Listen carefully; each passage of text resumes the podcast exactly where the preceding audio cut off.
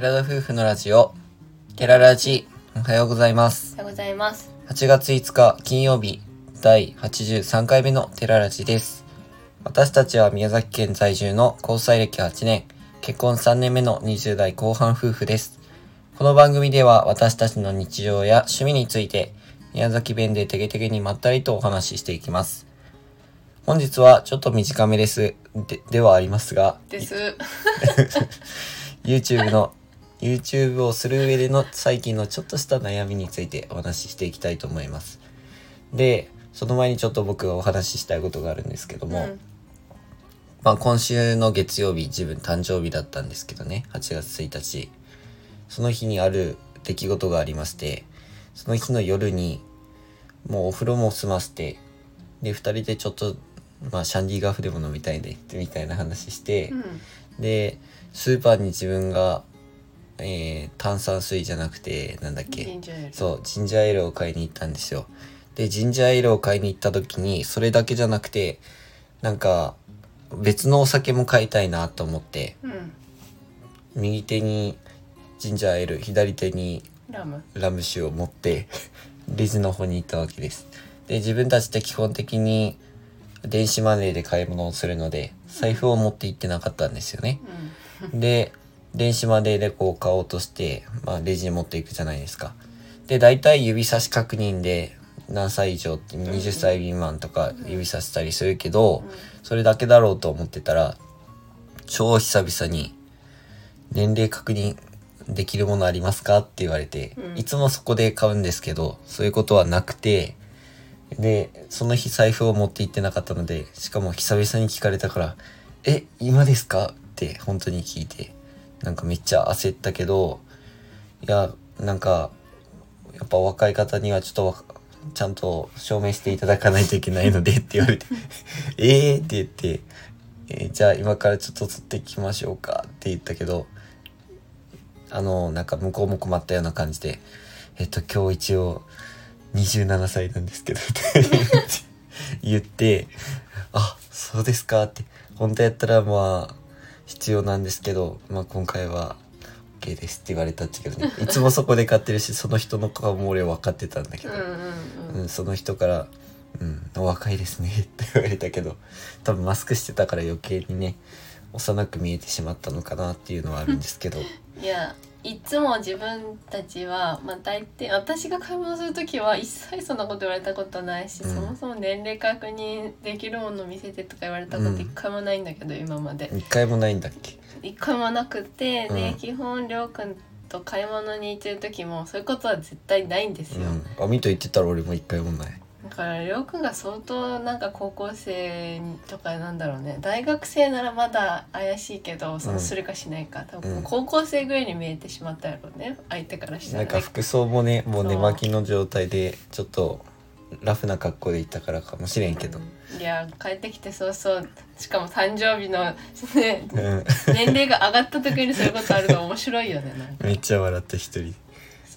レジでめっちゃパニクってた自分も思い出してからめっちゃ面白かったっていうお話です逆にパニクるよね、今更みたいな。そう本題にじゃあ入っていきたいと思いますが、YouTube のちょっとした悩みについて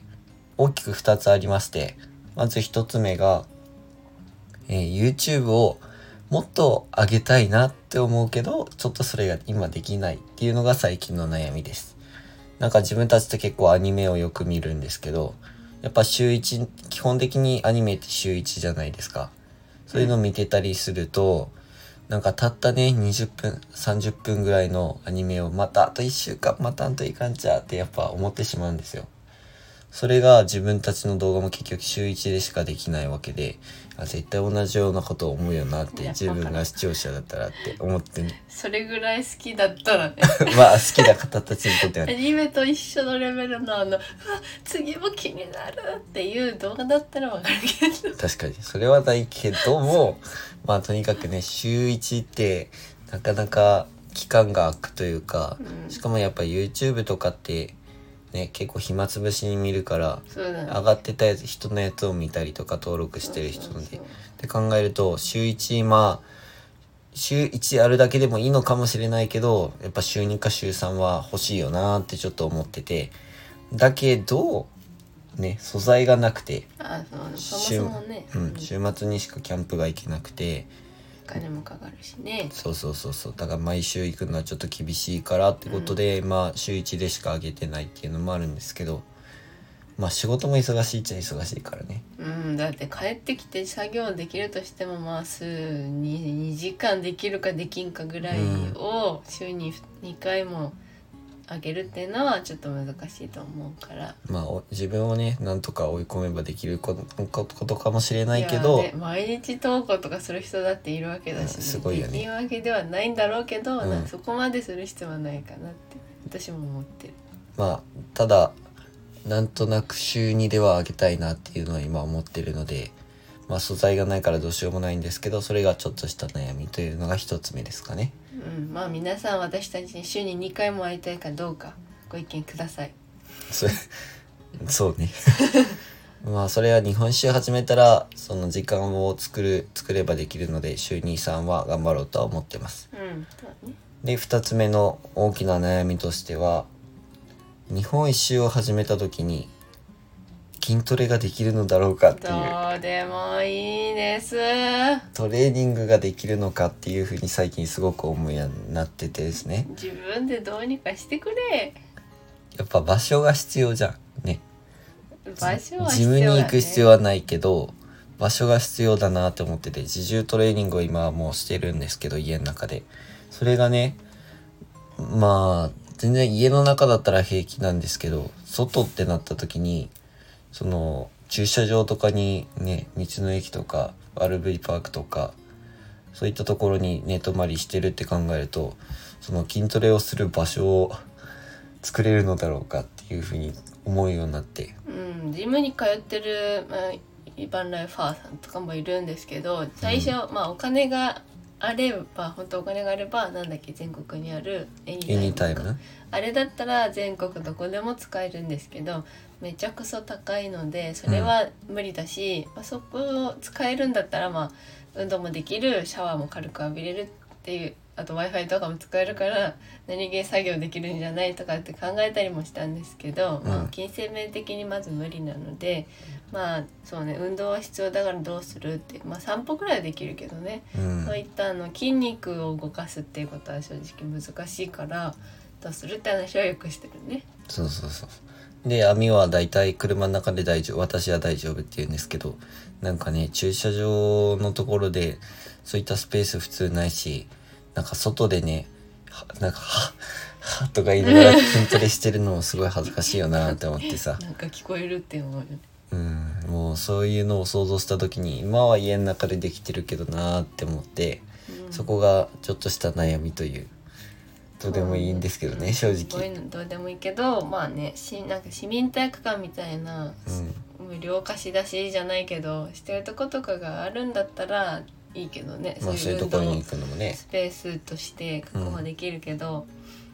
屋外でやるって結構難しいかもね。ラウンドワンとかに行くとかしかないかも。いや本当にね、車中泊とかバンライファーの人たちってそういうのって解決する方法あるのかなって、ちょっと悩む。解決させてないかもね、やっぱり。何気もうずっと移動で車の中で生活して、運動とかって本当散歩ぐらいじゃないかなって私は思うけどね。それぐらいしかできないよね。そんなにバンライフしててムキムキマッチョの男の人って、YouTube で見てないだけだけどふと道の駅とかにも見たことないかも。そこをなんとかね、自分たちの中で編み出していけたらなというふうには思っているところなんですが、そうですね、そこが課題かな。運動ができない時にどうしようかというね。りょうくんは運動ができないともじもじしちゃうので、最悪自転車でどっか行けば多分リフレッシュなんでしょうけど、多分ね、もじもじし始めるでしょ。やだ、うわーってなるから。トレーニングは別にねそんなうわーとはならないけど体を動かさないとわーってなっちゃうから、そこが今のちょっとした YouTube をする上での悩みということでした何かいいアイデアがありましたらどしどしご応募ください。それでは今回のお話はここまでです。ラジオのご感想やご質問などコメントやレターで送っていただけると嬉しいです。私たちはインスタグラムと YouTube の配信も行っております。YouTube では夫婦でキャンプや車中泊をしている様子を毎週土曜日夜7時に公開しておりますので、ご興味のある方はぜひご覧ください。最後にちょっとしたお知らせです。はい、明日の YouTube はもちろんいつも通り上げるんですけども、はい、この夏の間にちょっと音楽というかね、BGM